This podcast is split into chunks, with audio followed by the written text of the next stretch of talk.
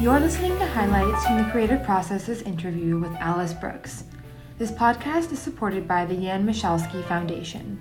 There's this children's book called Miss Rumphius, and carried it around with me my entire life. And it's about a woman whose grandfather tells her three things.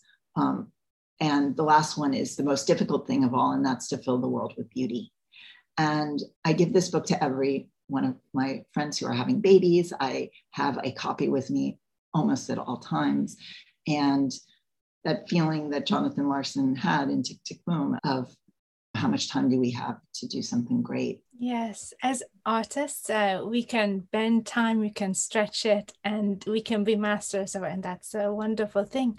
So, what was charting the visual path of Tick Tick Boom like in comparison to In the Heights? For In the Heights, I've worked with Jon for so long, so it was very easy. And we had a shorthand immediately. But anytime you work with a new director, you don't have that shorthand. And now I do, but at the beginning, you're figuring out how you work together. And, and so that became a, a big part of our early process was how do we work together? How do I ask him the questions? And it was wonderful. Lin and I uh, worked with this amazing storyboard artist named Grant Schaefer for a really long time, planning out the musical sequences for Tick Tick Boom, and there were a few we decided we weren't going to do. And then the pandemic hit and we stopped for six months and we had to come back and we decided we were going to storyboard the last of the musical numbers because of COVID we had to very carefully map things out. Actually, we were looking at a shot yesterday in the DI, and I said to Lin, Remember, that was the best day of our lives. And then the pandemic hit, and he said, Yes, that night.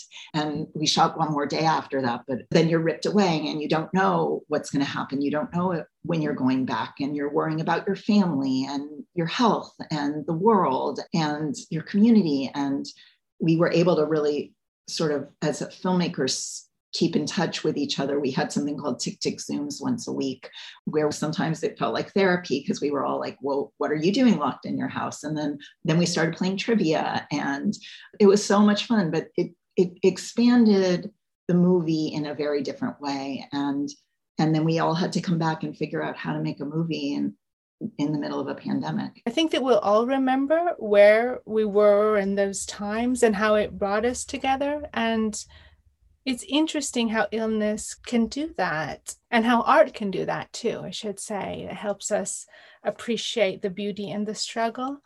What have the arts given you? What do you love about them? And just, it's your whole life, isn't it? Yeah, I mean, I just got goosebumps when you asked me that. I'm incredibly fortunate. I knew I wanted to be a cinematographer when I was 15 years old. There's nothing else I've ever wanted to be except an astronaut when I was 10. But I grew up with really loving, amazing parents and an artist around us all the time. I mean, in our little 300 square foot apartment, my parents' friends were always over and they were writers and they were actors and they were dancers and musicians and painters. And so I grew up in a house filled with artists and I could see the love of the world artists have. And I also knew what the struggle was. Like I signed up for being a cinematographer, knowing full well that it is not an easy career path. Making movies is not an easy career path. And my dad would let me stay up as late as I wanted when I was five, six years old and watch whatever we want, whatever he was watching. But I had to read the credits. I had to spell out the letters of the credits, and he would pause it and have me. And that's how I learned to read was by reading the opening titles. And I remember just being in his arms watching The Natural with Robert Redford, and that movie has influenced me for the rest of my life. I think it's still the most beautiful movie I've ever seen. I love I showed it to my daughter when she was three. I, I just think it is just the most perfect film. And it has definitely inspired my choices as a cinematographer. What does home mean to you? You know, where do you want to be? What is important to you? So I have a um, six year old daughter. She just turned six. And the kinds of stories that I want to tell have changed. Five years ago, I would have taken any movie and been excited to film it, or any TV show and been excited to film it. But I now want to make movies that inspire her to be greater than she is, to, to stimulate her, to give her role models, to just inspire joy and passion in her life. And, and as artists, we, as filmmakers, we have this amazing tool that we get to use. And so so the stories I pick are now very specific. In the Heights is PG 13. And I was like, oh, should we show it to her? And we did. And she started making paper dresses because she watched Vanessa find different things and create costume and create designs, wardrobe, clothing designs. I came home from a trip and I walked into the house and she had created a paper jacket that fit me perfectly somehow and a dress all out of paper and tape.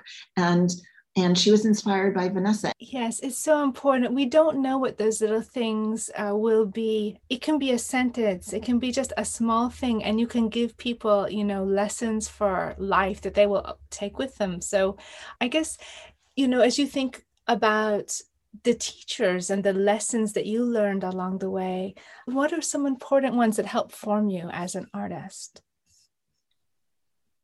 The thing I learned the most in college, I had one more class I needed to take at my last semester, and I ended up in a graduate producing class. Not that I ever wanted to be a producer, but it became the most important class that I took. The professor was this producer named Jerry Isenberg, and he told us the story about what Hollywood is and he's what the movie industry is. And he said, You'll finish school and you'll go out into the world and think overnight you're going to be successful. But Hollywood is like this massively huge brick wall. Your job is to take stones and throw it at the brick wall until you see a teeny little hole to the other side. And when you see that little hole, that's the moment you're going to want to give up. But that is the moment you cannot give up. That is the moment you need to throw those rocks even harder and harder and harder because you are almost to the other side. And so every time in my career I have thought, okay, it's time to quit, I remember that story. And I never gave up. I'm still not giving up. You know, I don't know what the next thing will be, but I'm going to continue. I'm not going to give up. I love, I love my job. Oh, yes. It's beautiful that you can be in that profession that allows you to uh, bring beauty into people's lives. And you don't know what the little things are, but whatever, whatever movie or show I do, I want it needs to have inspiration and it, it needs to be like the book Miss Rumphius that I read as a child and continue to read that that gives something at the end that asks a question at the end so that so that people can grow from the experience of watching the film Yes, it's so important. We don't know what those little things uh, will be. And it can be a sentence, it can be just a small thing. And you can give people, you know, lessons for life that they will take with them. Always be kind and be kind to the world, be kind to the person you don't know. You don't know what just happened to them. Be kind to the people who are mean to you we have this moment right now and there's nothing else. And so kindness is all that matters. We hope you've enjoyed listening to these highlights. To listen to the latest episodes or learn more about participating in exhibitions or interviews, click on subscribe. Thank you for listening.